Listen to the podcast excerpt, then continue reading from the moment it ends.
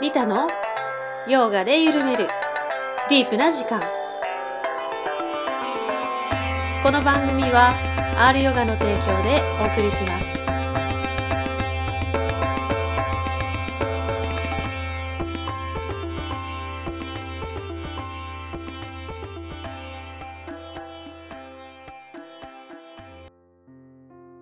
はい皆様お元気ですか今日はね大変長らくお待たせしました、えー、正門さんと読むヨーガスートラのシリーズです今日はねヨーガスートラ19のね項目から深く読んでいきますのでどうぞゆったりとお聞きくださいはい、えー、19は無双三昧の注意点が書かれてます。注意点はいはい、じゃあサンスクリットいきます。はいババ、プラティアヨー、ビデーハ、ビデーハプラクリティ、ナヤーナム。無双三昧を実践していても、1、体を離れたもの、かっこ死んで展開にうま生まれ変わるものや、2、プラクリティに没入した者たちは、まだ再び生まれ変わる心の状態を持っている。うん、うんうんこれがあるからね、これうんもやっぱりメーレさんの解釈が正しいと思うんだけど、うん。なるほど、そうですよね。こ無双こ、三昧はゴールじゃないよね。ゴールじゃないですよね。こう、 そうさっきゴールにしたらこれ何って話になっちゃう。そうなってくるとう思ん、うん。う。で、えーっと、一個一個解説していきます。はい、えー、ババっていうのはこれはビーイングの意味で、えー出現とかはい、はい。存在すること、うんうん。そういう、えーさっき出てきましたプラティアやうんうえん。ご縁あるいは、えー心持ちうん。気持ちうん。心があるんです、うん。えーどういう人にあるのかというとまず、えービデー派の人、うん。えー体を離れたものつまり死んだ人ですね、おうえー死んだ人、まあ、死んでこのこの場合は死んで、えー天国に行って神様になった人ですけど、うーん。そういう人と、うんえープラクリティ・ラヤーナっていうのは、うんプラクリティに没入した人、うんうんうんプラクリティに溶け溶けて一体となったもの。うんこの二人、この二人の人には、うんまだ生まれ変わりがある。再生、この世界にもう一回戻ってきちゃうんだよっていうことを。うんうんうん無双三昧を実践していってもそうなんだよってことを。うん無双三昧実践しててプラクリティに没入でしますかねうんプラこ れプラこれプラクリティもこれもね、本当わけわかんないこと言うなと思って。そうですよね。 没入した人っていうのは自分っていうのを間違ってまだ認識してるってことですよね。いや、これはね、そう方向性の違い。あ、方向性か。うんうんブラックリティに没入、まあ後で言うけど、あ、分かった。あこ れはあこれはボンが、ボンが一両みたいな人です、要は。ー、はいはいはい。はい。うんうんうん。じゃあ、一つ一ついきましょう。お願いします。まず、えーこの欠点がある2つの無双三昧、うんまあ、無双三昧に似た状態というか、うんうんうんちょっとエセ無双三昧っ ぽい2つの状態。まあ、そう本当に書いて、本当に書いてあるの、これ、ビアビアーサさんに注釈で書いてある。はい 似た状態なんですけど、は。うん。い。えーっと、一つのものは、まず、まず一つ目ですね。うんえー体を離れてうん。死んで天界に生まれ変わった神です。はあ。神が、神は無双三昧をしてるんです、実は。あはあはあ。神様はね。うん、うん。で神様は下脱できるじゃんって話なんですけどほ神様はねう。うん。喜びを楽しむことしかできないです。は楽あし。む楽しむことしかできないんです。ああ、苦しみとか悲しみがないのか。はい、進歩がないんですよ。うんうんうんうんうん無。双三昧で止まっちゃうんですよ。無双三昧の状態がずーっと続いている感じ。無双三昧ゴールじゃないよね。うんうん、ゴールじゃないのね。あくまで無双三昧を通じてプルシャを認識することうんが大事なんですよ。うん、無双三昧で止まっちゃいけないんですよ、やっぱり。そうだね。神様は無双三昧に止まっちゃうんですよ。え、神様って、ごめん、ここで言う神様って何えーインドの神様です。あーあの、いろん帝な釈。帝釈天とか、はいはいはいはい、インはい。インドラ帝釈天とか、はいはえーまあ、ダキニとか、えーっと、あれ出てこないな、バルナとか、水の神様、水はい天はい。とか、エえスーバティもですね。はいうんあとボン梵天とかね、本店。うん。うんえーっあとてこ天界の人のことを言ってるんですねこれは。うんう天界の神様。でもなんか多分ね、あの、ビシュヌとか、ビシュヌとかシバまで行くとね、うん、これ、これじゃないと思う。ねちょっと上ねそれはそれで信仰してる人が多いような気がすはる。い。あれはね、あれは、あの、ああいう、ああいうなんかち、もう最強の神みたいのは、うんあの、後から出てきてるので、うんうん、この時代にはね、そういう神がなかったというかね、うんうんあれは生まれ変われないと思うんだよね、ビシュヌとかには。代、うんうんうんはい、ちょっとまたあれは別別格だと思います。うーんあくまであの、なんていうの、有造無造の人たちです。なるほど。はい、だから結局苦しみがないから下脱したいとも思わないってことだね神そう様なはんね。ですよ。で、うん問題なのは、うんだ結局そそそのままうんずっと無双三昧してるんだけど、うん神様っていうのはこのさっき言った潜在的な煩悩煩悩の種うん潜在印象がうん残ったまんまでうん自由を求めることもないんですよ。はいはいはいはい。で結果うん、神様神様も寿命がありますからおインドインドの神様はねおそうなのですね。はいうんうんただ普通の、まあ、インドラとか梵天ぐらいの神様は、まあえー寿命があって、うんえー業が尽きるとうん、死んじゃうんですよ。おそしておうん、あのそしてまた人間として再生する人間になるんだ。はい。うーんまた神様になるんじゃないんだね。また神様になる人もいると思います。うん行ったり来たりすると思い思いますけど、うん最終的にはあのー人間にはなってくると思います。なるほど。うん、で、えーと結局うん下脱できるのは苦しみながらうん自由を絶望するする人間のみなんだと。うんうんうんこれが本当にインドの仏教もそうだけどうんうんインドの宗教の考え方だよね。なるほどね。神よりなぜか人間の方が上 っていう。で苦しいから抜けたいんだもんね。そうだよね。あのーお釈迦様が悟った一番最初のものってな最初の真理って何か分かります、何最初の心理って。まあ、死生体の最初です。え何何教えてください。師匠体の最初って何。お釈迦様が,が、これが真理だってバーンって打ち立てた、ういん一発目一一番最初のもの一番最初のもの。はいえ小老病死じゃなくてあ近い近いよ近い。そう小老病死はうん苦しみだとうんうんうんうん。苦しみの真理四苦八苦のことうーんうくんく苦体って言うんだけど苦はなくならないってこと違う、うんこのこのあ世界は苦人だ人生とは苦であるみたいなやつ人生は うん、そうだね人生、うん人生というかあーこの世は世界この世はうん、生きることはうん、苦だと苦である。うん、苦し苦みだ体、苦体か。苦体です、うん、うん、えー、4つの聖なる真理うん、うん、うん。死傷体というのがあうんうんうんあります。その第一は苦しみの心理。やっうん、ぱこれがね、スタート地点なんですよね。そうですね。苦しみがあって、苦しみの原因があって、うん、苦しみの苦しみがなくなった状態っていうのが分かっうて、んそこにどうやったらそこに至るかっていう修行方法、発祥道がうん、うん、うん。あるっていうのが仏教の4点セットですから、うん、うん、うん。何にしろ苦しみがないと仏教スタートしないんですよ。そうですよね。うん、あのあ下脱下脱というかフリうん、フフリーダム自由になるには不自由がないとそうですよ自由にね。脱獄しようとは思わないですもんね。そうなんだ。うんだから、神様はフリーになれない んですよ。そうだね。フリーだもんね。だってもう。フリーではないんだよね。あ、そっか。あの苦しみはないだけであって。死んじゃうからね結局。そうか。でも本当のフリーリーって死ないでしょ。うん、言ってるでしょ。生も死もないってリエさんよく言ってそうるでしそょ。うだね。うんうん、本当のフリーダムっていうのはうん、もう死を超越してるんだよね。そうだねっていうかまあし死んでも死んでも一緒というか。うん、だから喜んだり楽しんだりして神様は生きてるんだけどでも結局荒屋敷に種はどんどんどんどん溜まってるんだよね結局溜まってますね。ねうん溜まって溜まっててまだ生きたいと思ってるんです よ。そうだよねそんな楽しかったらまた行きたいよねまあだからだから生まれ変わっちゃうんだよね。そうだねうんだからあのブッダがあのお経を読んでると神様いっぱい出てくるんですけど、うん大体あのブッダの弟子になりたいみたいな人なんですよね。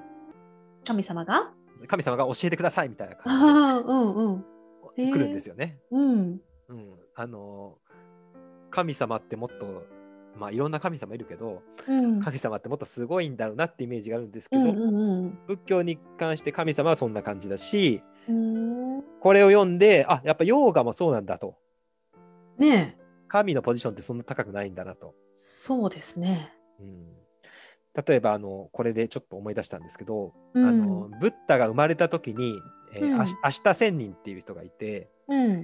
明日仙人が来て、えーうんあ赤ん坊のブッダを見てうん。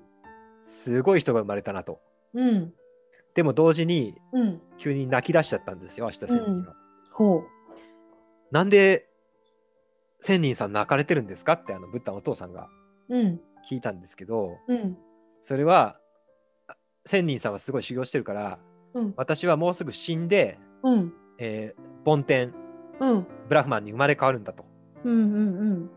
だけど生まれ変わるのはいいんだけど生まれ変わっちゃうともうブッダの教えを聞いて下脱することができないんだと。ああ。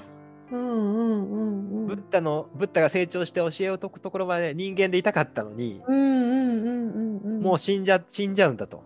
うん。おすごいかそれがすっげえ悲しいと。ー。ええ。でもそこうのか。本当にボン神に生まれ変わるより人間でいたいっていういや、私たち人間に生まれて、この教えに出会って、本当に幸せですよね。それもいろんな人が言ってるもうそれ本当にいろんな人が言ってる、うん。ねえ。あの人間に生まれ変わることがまず奇跡なんですようん。うん。うん。そっか。どのぐらいかっていうとあの、うんう海の中にうんちっちゃいドーナツが浮いてて、うん。ドーナツの穴に亀がピュッと穴あの亀がピュッて こう頭頭突き出して貫通貫通するぐらいの確率だっていうええ、まず人間に生まれることですら。はいはいそれは仏教でよく言いますえー、だってその中でこのこういう教えに耳を傾けたり出会ったりしていけるそして実際修行するそうさらにうんか確率が減ってくんですよもっとさら亀亀どころじゃない亀どころ じゃないドーナツのもっと小さくなるぞ、そうですそうですうん、亀亀どころじゃなく、もう本当に、あのなんて我々はラッキーなんだろ本当ですねう、はい、とえいうーところがあるんですよね。もうこれは本当にああヨーガも仏教も同じだなと思いなうがらん読んでいました。えーということであの、か まあ、神に神になりたいっていう人はいると思う けどその神じゃね下脱できないよってね、そそ のゆうそんその誘教え惑てあをげしなきゃ 退けてうんうん人間であることをあの最大限感謝してそうですね活用していくと。本当ですね、はいうんか神も羨む身分であるそういうことなんですね と、、はい、うんそういうことを言ってるようです。いやー素晴らしいはい、そして、えっと、2番ですね、いよいよ、えープラクリティに没入したもの、おうこれこれわかんないですよわかんないね。ね没入しちゃってるんだ。でどうやらですねどうやらこれ読んでいくとうん、はい。自然と一体化してはあ、私は全てと共にあるというような状態。ワンネスのことですかね。ワンネスのことですねですね、これね。はい、こここに来てね、うんあうのんすサンキア哲学が出てきたんですね。なるほど。つまりこれはうん。自然と一体化して私は全てと一緒だ一体だワンネスだというのは、ベーダンタの考え方なんです。そうそう。ここら辺はね、前回あのインド哲学のことでね、は語り合いましたので、もう一回聞いていただくとよくわかると思うんですけど。そうよかったねやっとい。てこやこっとでいてよかったね。 ここでこの説明入るのしんどいもんね。ねえ、素晴らしい。あのうんまあベーダンタっていうのはボンが一如はい。この世界と私は一体である。うんうんうん。この世界えどんなどんなせ世界の小さな草や動物や水やうん山や全てに仏様があるとはい。えみんな成仏できるんだっていうような考え方うんうんうんと近いものですね。うん。はい、でえーっとあのヨーガスートラっていうのはあくまでサンキアうん。サンキア派に属しているので、はいこ。のベベーダンタの考え方とは、うんあうん。一線を隠してるんですよ。うんうん僕は別にこの自然と一体化するっていいいと思うんだよ。うん。うんうん。いいと思うんだけどあくまでこの、えーっとヨーガスートラのうん人はこれに反対してうんもしそんなことしてたらうんブラックリティと一緒に何度も何度も生まれ変わり再生を繰り返しちゃうじゃないかと、うんそんな気がします。は。はい い、それも一理あるんですけど、うんでヨーギーうはん自然と自分を切り離さなきゃダメなんだとうんうんうん自然っていうのはプラクリティなんだからはいはい。そこと一体化しちゃダメだ。うんうんうん、うん。そこから、自分をひ切り離して、プール社の方に目を向いて、うプんール社の方に飲まなきゃいけないんだよって、まあ、いう要は考え方そこの世界の外にありますからね。プルちゃん、プルシャ自体が。そうなんです。そううなんです。ん。一体にはなありえないですよね。そうなんですうん。うん。まあ、これはもう、サンキア哲学がガンガン、ガンガン出てるところですね。 うんうんうん。別に一体化しても僕はそれはそれでいいと思うんだ けど、ねはい、で、えーっとまあ、このようにですね、えー神秘状態にもまあいろいろあるんですけどうんこうやって行き行き止まりにつながる道もあるんだよってことを教えてくれていますうんそしてじゃあではねどうすればこう正しい道にずっととどまることができるのかっていうのが、うん次のスートラではい。おお、ドキドされまキ。す。はい、なんだなんだ。はい、じゃあ、えー無双正しい無双三昧に至る方法、は一い行。ねはい。基礎編です。基礎編。はい、読みます。シュラッター、ビールやスムリティ、サマーディ、プラジュニャー、プールバカ、イタレーシャン。その他の人々は、1、革新、信念。2、努力、熱心さ。3、気づき、記憶、マインドフルネス。4、集中、三昧。5、洞察、知恵を投じて、知恵を通じて、無双三昧を得られる。 うん。はい。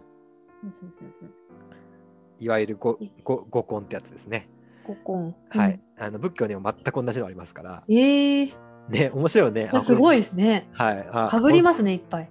まあ、うんかぶかぶって当然、なんか、まあそうだよね。なんかね、なんで、多分仏教とヨガをすごい分けちゃってるのは、何なんですかね。ここまねで一緒なのにね。分ける必要ないね。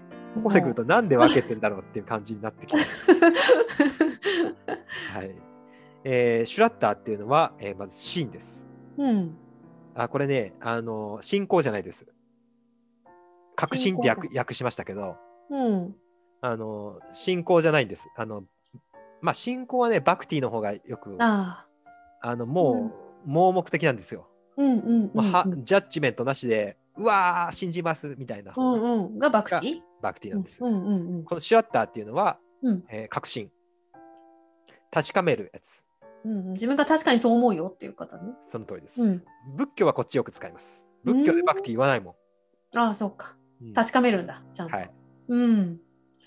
確信と次が、えっと、ビールや、えー精進、正直。つまり努力,、努力です。うんうんうん。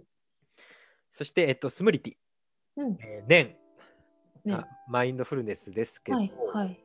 えー気づきとか記憶かな。うんうん。あのね仏教ほどヨーガではマインドフルネスのというニュアンスがないんですね。仏教ではない仏教仏教のお師匠さんが、うん。えー教えるときは、うんうんうん。絶対マインドフルネスって言うんです、このスムリティは。はあはあはあはあ。で、あのーマインドフルネス気づきだとうん。言うんですけど、うんヨーガの先生はマインドフルネスと言わないはずです。ああ、そうなんだ。言ってないでしょ、多分記憶うん。少なくともこの3つ ,3 つの本で誰もこれ、うん、あ確かに。うん。マインドフルネスだって言ってないでしょ。うん、うん言ってない、言ってない、言ってない。うんあのースムリティはマインドフルネスなんですよ。の元々のうん。言語なんですけど、うん。あのヨーガはどっちかっていうとこれはあの記憶だとか忘れないこととかそうう。いううんニュアンスで言います。うん。で、えっとサマーディ、うんさ三昧ですね。うん。上、禅上上、集中、うん。そして最後、プラジュニャー、うん。ハンニャです、ハンニャ。うん。はいうん。知恵です。うん。はいまあ、知恵といっても洞察といってもいいでしょうん。うん。うん。う。えーこれらを、えープールバカ、えー伴うことによって正しい無双三昧がありますと。イタレーシャン、その他の人々には。うん。うん。はい。その他の人々にはっていうのは、そのさっきのやつですね。体を離れた人とプラクリティに没入した人たち以外の人ってことでしょということだと思いますで。すね。う。うんまあ、普。通の人はってことですようんね。うんさしさて、この5つというのは、うん。うん。えー下脱へと至る正しい道を進むためのうん。 5つの根本的な土台です。うん。仏教ではえ五根と言います。五根五つの五つの根っこ、うんうん。つまり根本ってことです。うん五つの基盤。うん。うん。これはもうなんかね、えー悟りへの力、エネルギーを生み出す発電所なんだっていうことをあおのーティクティクナット・ハンさんは述べてるんですけど、もう絶対的に必要なものですね、そしたら。絶対的に必要なもううん根源というか、うん、うん。ここから力が湧き上がってくるんですよ。うーん。で仏教ではさらに進んで、えっと、五力っていうのがあります。五力。まあ、同じなんですけど、うん。あ発電所があって、そこから力が生み出される。はい。革新革新っていう、えー発電が発電は革新っていう基礎が成立するとうん。革新そのものが生生み出されてくるでしょ、うんうんうんうん。どんんどんどんどん生み出されてくるでしょ革新が、うんうんうんうん、革新っていう基礎が出来上がるともうあとは革新はどんどん出てくる、はいはいはいはい。うんうんうん。まあ仏教はその力とその基礎っていうのを分けてるんだけど、なるほど。はい、エネルギーですね、うんうん。まあこれと全く同じなんですようーん。でさっきちらっともう解説しちゃったんですけど改めうんうてん一つずつ、この5つっていうのはもう仏教では超大事超大事。はいはい。もう皆絶さん。対みんな、うんなん特にテーラワーだけのお坊さんは絶対これは解説します。えーここれがないとうん修行なんてできないよというところです。お願いします。はい、えーうんまず真うんこれは教えをきちんと理解しうんそれを実践して経験的に得られる確信や信念うん。です。盲目的な信仰じゃありません。うんうん、あの真だけ訳しちゃうと分かりにくいうんうんですけどあのあくまで実証的なうんうん。自分。で確かめられる、えー確信をことを指します。この間一緒に語り合ったシーンはこっちの意味かね。そういやこの間のはどっちかな信仰の方じゃないかな天候の方だよね。信仰の方だと思うんだよね。。うん うんうんうん信仰も信仰も大事だよ。うんでもこれ僕がでも僕はね信仰にたどり着くよりも先にこっちの方を先になんだろうな私普通にお坊さんじゃなく生きて生きてきたしうんうん。て哲学をお勉強してた人だったのではいはい。哲学と法律を勉強してた人なのでおお。あの合合理的にしか考えられない人間だったので、うん初めてテーラワダ仏教私はスマダンサラ長でしたけど一番最初は、はいうんにこれ仏教の真っていうのはこうなんだよって教えられた時、うんもう目から鱗ええ。あ信じなくていいんだみたいなはいはいはい。ただ確かめればいいんだ確かめればいいんだね。うんうん。そこ大事ですよね。でもねあ。ー仏教は科学ですって言って言ってましたかおらー実験してトライアンドエラーでトライして自分で経験的に確かめてそこからあの確信が出てくるそういうもんだいとや思ういやもうヨガもまさにそうですよ。うん。確かめれるからいいですよね。実践があるからね。そうそうう。んだから宗教じゃないっていうのはこういうところから来てますね。なるほどなるほど。はい、うんそして当然確信ができたらうん確信することによってうんうん得られるうんうん。実践へのエネルギーと実践への熱心な努力、うんこれが精進うん。これが出てくるわけですよ。それはもうウィズグレートラブな状態ですね。これね。それはね、うん。このジム通ってる人なんてもうこのこの流れも100%通ってるよね。ああ。まずはそジムってどんなところ行ってみるう。うんうんうウん。ェイトトレーニングしてみるうんあ筋肉がつく痩せるうんかっこよくなるうん。まあもっと頑張りたいみたいな感 まさ に。じで最終的にボディービルダーみたいになってるうんうんうん。もうこれだよ ね。うん。はいもう確信から次はエネルギーが生まれて、うんうん自然と努力が出てくるんですようんうん。うんね、うん。これが2つ目の基礎努力です精進ですそして3番目がちょっと問題あるんですけど、え問題あ3る番目がうん念ですね、はい。例のあの念仏の念ですけど、念仏の念。えー念は、えー洋画的な解釈をするとうん。自分自身のこと目的戒律や正しい方法などに常に気づき迷わないように思い出すことうん。これがヨーガの念うん。うん。仏教だったらこれはマインドフルネスですね。今この瞬間に気づくことうん。なんですけど、うんヨーガあんま言わないんですよねそれうーん、なんでだろう。確かなんに。でだろうね。ねうんこれは不思議なんだけど、うんまあ、観察も言わないもんね。ビパッサナーもあんま言わないもんね。確かにそうですね。ううんんそれはなんか、これはすごく聞いてみたいけどね。誰かわかる人に。うんうんうんなんかまあ迷わないように常にその初心というか正しいことを思い出すのが、うん。うん。このヨーガスートラにおける念はらしいです。うんうん。で、えーっと4番それが念ができてくると、えー、ジョーサマーディ常に気づくことによって生まれる集中うんうん。サマーディうんうん。これがジョー集中です。うんうん。まあ、これはあの無双三昧じゃなくて無双三昧ということでした。はい。あ、こっちは嘘三昧ね。はい、まだたうんうん対象がある第一段は階いの方はでいす。ね。うんうんうんで最後にうん。うん。えー知恵が来るわけです。そしてはい知恵が、えー実践によってもたらされる対象そのままの姿、えーうん真実、真如、タットバ、ハットバス。うん。はい、はっきりと映し出す能力、おえー深く見つめ、はっきりと見通す洞察力、うん。自己と自己でないもの、うん。本質と本質でないものの区別がきちんとできる識別値、うんうん。これが知恵です。うんうんこれはもう、あのーありのままっていうのがね、このキーワードだと思うんだけど、知恵の。うん。うん。私たちは普段世界をありのままに見てないですよね。うん。絶対バイアスがかかってるんですよね。見てないね。うん。うん欲望とか言語とか、うん。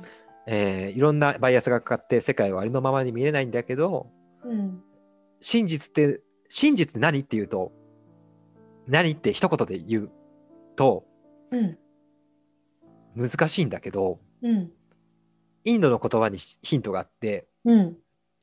インドで真実ってどんな言葉を使ってるかっていうと、うん。タットバって言うんだよね。はあはあ。タットバ。うん。タットバの意味って、うん。それっていうことって意味なの。それっていうことっていう意味なのはい。だからそそうれいなうんでこすとよ。そうみいうたいな。ことなんですよ。うん。で如来っていうよね。あ例えば仏さんのこと。うん。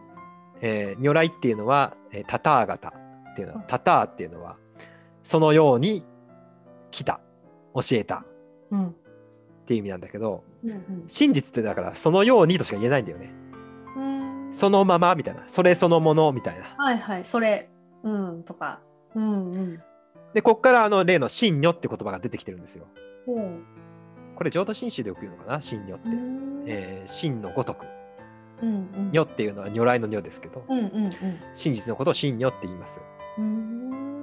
だからそれそのもの、ありのままのそれっていうのが、しそのまま真実っていう、あの、インドではあの言葉になってるんですよ。うん。だからありのままに、ありのままに見るっていうのが非常に大事で、うん。それが結局知恵なんだよと。うんうんうんで、当然、そこには、そこに至るまでには、えー識別が大事ですよね。うん。うん。あこれはバイアスがかかってるんだこれは本質的じゃないんだって言ってうんどんどんこう世界を切り分けていく能力が必要なので、えーその識別値も入ってくるとうん。いうことです。なるほど。この5つがね本当に基礎基礎で基礎うん基礎であり道筋でありうんうんうん。ように。仏教ヨガに共通して大切なものになります。これ実践していくうちにこの知恵っていうのがついていくよってことですかね、これ。そうですね。うん。もう知恵はもうだって努力で努力で身につけれないもんね。そうだね。知識は身につけれるけど知恵は身につかんもんね。うん。もう本当に私はこんな、こんなヨガスードラの勉強してて本当に思います。あの、知識ばっか増えてくけど、知恵が身につくのはいつの日なんだろうと。いやいやいやいやいや。いやいやいやいや。これでも知らないと知ってるとでは全然違いますよ、この教えをね。まずね。うんう。ん。まあ、でもとても面白いので、私うはんそれだけで、あの、まあ面白いって思うこと自体がね、ボンドの世界なんだけど、えへへ いやー本当に、うん、すごい。こんなに細かく読めるとは。うん。いやーまあまあ、これは仏教とも、あの、つながるので、私もちょっときちんと、うん仏教の復習という意味でもきちんと勉強させていただきました。まあ、この5つを踏まえた上で、うん。やっと、えー踏まえた上で、無双三昧というのが上にあって、この基礎の上に無双三昧を作ることで、初めてプルシャに出会えるんですよね。うん下と脱両輪ってこと無双三昧な状態でこの5つは実践していって独尊へ行くってことですか、まあ、両輪というか土台ですね。土台かあそうかはいそう、実践する上の土台としてはいね、その上にこう、足さなきゃいけないんですよね。はい、うんうんうん土台がないと、うんう結ん局、展開に行っちゃったり、あそうだね自然と一体化しちゃったりし,、うんうんちうんうゃんしちゃうんですよね。はいということなんです。なるほどはい、で最後に、えっとグレイグレイトラブにつながるようグなレードグラブ2つが、おーこれですね21ですねこれはい、21です。はい、はい無双三昧に至る方法の、えーまあ、1の2と、うんえー熱烈な修行です。はいえー、サンスクリット読みます。はいティーブラ・サンベーガーナン・アーサンナフ。対列に下脱を求め実践する者にとって無双三昧は近いかっこすぐにやってくる。はいお、ーおーはい。熱烈なんですね。いいですね。うん、一つ一つ解説していきます。はい。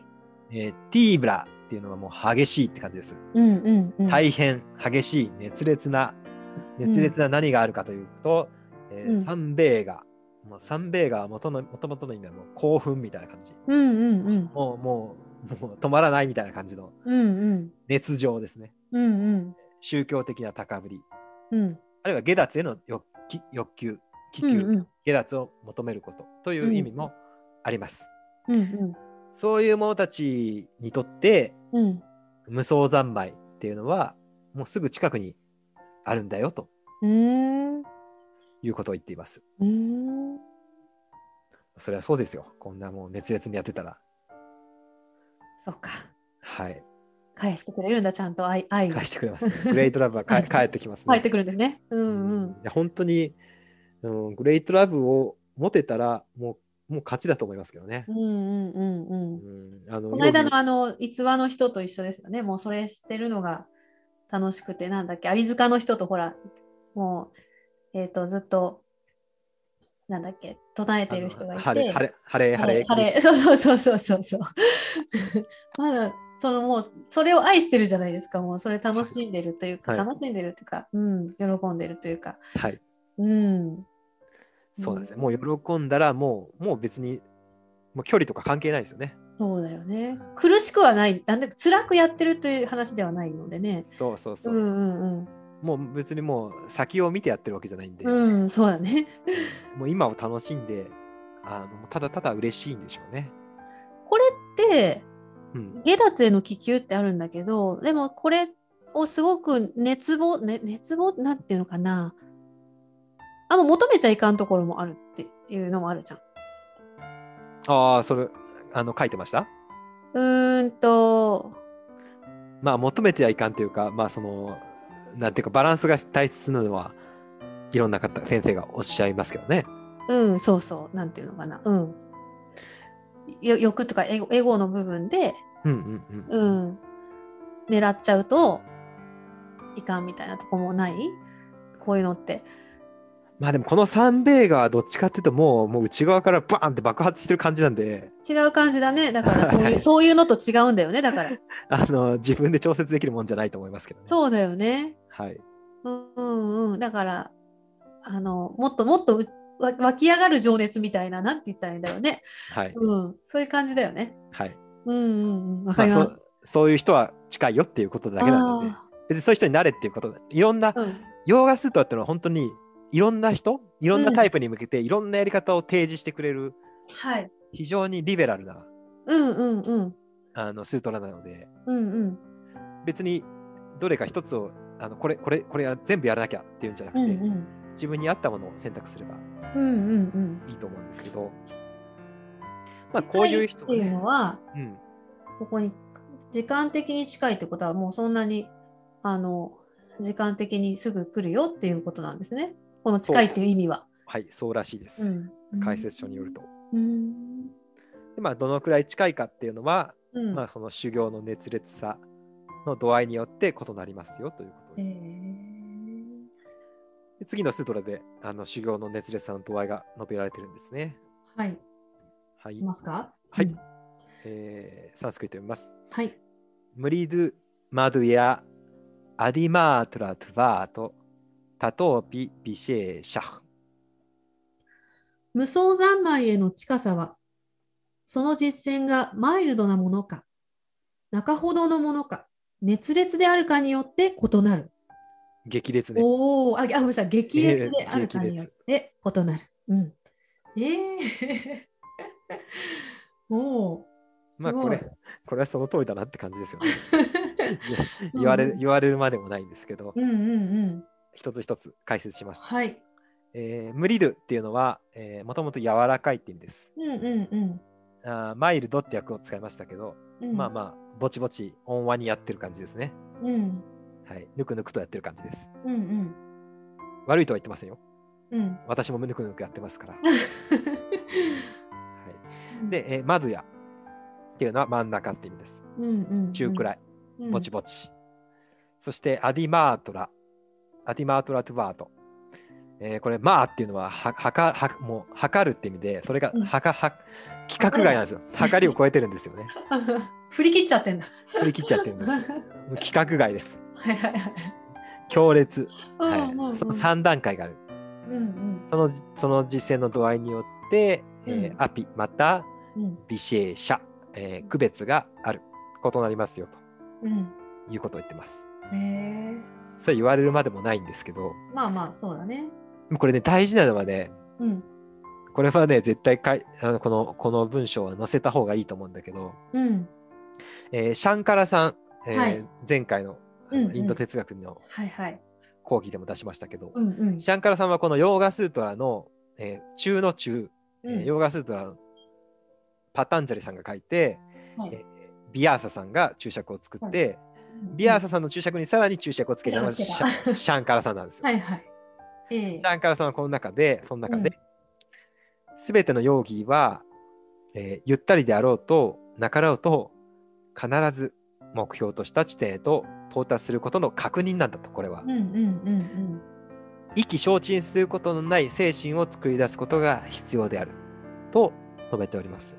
うんうんつまり、みんなが別に激烈に修行する必要はないんですよ。うん。うんうんうん。あの信念を持って努力を継続することが大切なんですよっていう要。はその速さが変わるだけだよみたいなことでしょそうそう。さっきだから、あのリエさんが言ってたけど、うん。なんかもううんちょっと故意にと不自然に、うんあの自分をこう熱烈にというかうんうん。あ不自然ななんか一生懸命さうんうんうん。は別にいらないんだと、そういうことだよね。うんうん。別にそのなんていうの時間があのあと4回の生まれ変わりで済むのか、うん、あとはあの葉っぱの葉っぱの数だけの生まれ変わりで済むのかってうんいう違いであって、うんあの最終的には続けていけば必ずうんうん到達できるんだから、うん。うん。まあ、それはあの with, with great love でウィズグレートラブで。はいうん続けていけばあのいいんだよっていうことまあ優しいですそようですね。そうですよね。それが、もしこの文章を読んで、この注釈なかったら、うわ、私、激烈じゃないからダメかもって思う人もいるかもしれないね。そう思いますね。僕もそう思います。はい 僕はこのマイマイルドマイルマイルドな方なんで。でも必ず同じ道だから、亀さんなのか、うさぎさんなのかわかんないんだけど、はい。うん、歩みは同じとこに行ってるから、その到達するのはた確かなんだけどってことだね。ゆっくりか早いかっていうそう。とこだよっていうことだね。まあその一歩一歩を楽しむっていう姿勢が大切なんですよね。うんうんうん、だから早く行きたいからやっぱり激烈にしなきゃいけないとか言って やっちゃうとまたそれも違うと思うよねそうそうそうもっと湧き上がってくるものですからね、ううんんうんうん、だから with great love の使い方ですよね。そうですねはい。わあすごいいやーありがとうございます、はい今日はちょなっんかと全こうい然うかったな全然進んでなかったけど、全然進んでなかったけどいや、時間かかりましたね。あーありがとうございますいやいやいや本当にあの残米のところは本当にいや、謎の本人が多かったと思うので当にこれは難しかった。もううん、難しいですね。難しいのを本当に分かりやすく、あの、ずっともに、ずっとともにですね、解釈していただいて。うんおまあすまあす本当に私が分かる範囲で理解ですけど、もちろん違った理解もたくさんあると思うので、うんうんうそんれはもうぜひどしどし言っていただいたらいいかなと思うんです。まあ、一修行者としては本当にねあの希望が持てる章章だったなと思うのはやっぱりその繰り返ししていくとかね、うんあのそういうところかなあのそれが終わりじゃないよっていうところが私は逆にいいなと思いましたねそうですね。氷山丸がね。ううんんうんあの本当に修行は続けていく、うのはん本当に大事ですよ ね。まだまだだなと思いながらやってるますからねずーっと。いやー本当にだよ。いやもう本当に、うんあの一日一歩3日うでん散歩、三歩進んで2歩下がるんですよね。そうですね。本当にそれ本当にそれでうん、むしろでさも下がるのをへこまないようにすることだったさっきあのシャンカラさんもうん意気消沈しないことがああそうですね。大切だって書いてますけど、うんうん下が下がるのをへこまないことが修行のなんか大事なポイントなんじゃないかと思ってくるぐらい、そうでしょうね。だってそこでまた自分はダメだってなったらね、さっきの低い次元の話になっちゃいますもんね。そうなんですそううなんんでうす、んうんうん。なるけどねなるけど本当にその努力と努力と諦めっていうかなだから努力と寛容さっていうのはうんうん本当にこのどっちにもふ振り切れないようにこうんうん。う2。つバランスよく持ってるってことが大切ですよね。うん。いや、本当に素晴らしいお話を、今回は本当にいっぱい時間かけてね、 作ってもらったみたいで。いやいや、わお はありがとうございお恥ずかします。お恥ずかしい限りです。いえいえあの次回は次回はというかこのまた続きはね、えー、基礎編のもっと続きがあるのかなこの22以降いや、もうガラッと変わりますよ。ガラッと変わるのが23から次はもう努力できない人のための バあのおいお祈り系に入ってきますから。あお祈り系に入ってくるわけですねそうですよ。あの、オウムチャクラ瞑想出てきますかあ出てきますねオウムのこととかあら。はい。そうですねイシュバラなんとかってやつですね イシュバそうはいはい次は、あの、違った方向の、違った方向からのアプローチですね。だからあらゆるアプローチを用意してくれてるとこもすごいですよねいや優しいんですよ、うんこのパタ優ーンしいですね、ジャニーさんろはいん。な人を救おうとしてくれてるんですね本当にそうです。うーん。そうだ、本当だ。オウムのことも出てくる。楽しみにしてます。次回、次回は次回でか語ることが盛りだくさんになってしま盛うりだくさんですね。そうですけど。 はい、ということで、ね、今日もたっぷり、ね、解説していただきました。たくさんのね、素晴らしいお話をいただきました。ご善意のしょうもさんでした。ありがとうございました。ありがとうございました。またよろしくお願いします。こちらこそよろしくお願いいたします。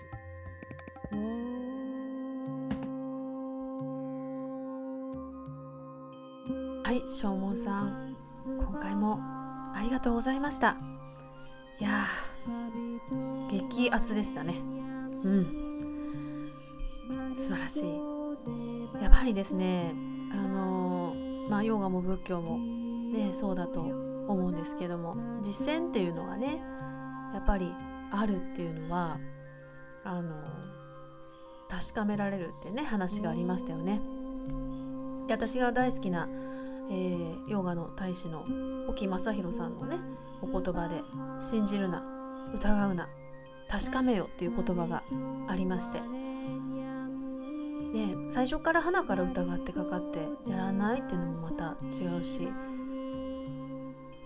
だからといって盲信してしまってね、うん、これはいいに違いないっていう風にね盲信してしまうのもまた違ってでも自分で確かめてみようっていうことができるんですよね心の働きを止めるっていうことがじゃあ目的ならば本当に止まるんだろうかっていうことがで実践の中で、えー実感できるわけですねそれがまあ急にね100が0になるって話じゃないんですよ100あったものが80になったな今日はダメだったなあでも今日は70ぐらいまでいったかなとかね あのそんな風にご自身で体感できる実感できるっていうのがねヨガの本当に素晴らしいとこだなって本当に思ってますリタさんはねえあのまあ、修行に対する向かう態度というかですね心構えの部分ですごくね大事なことを今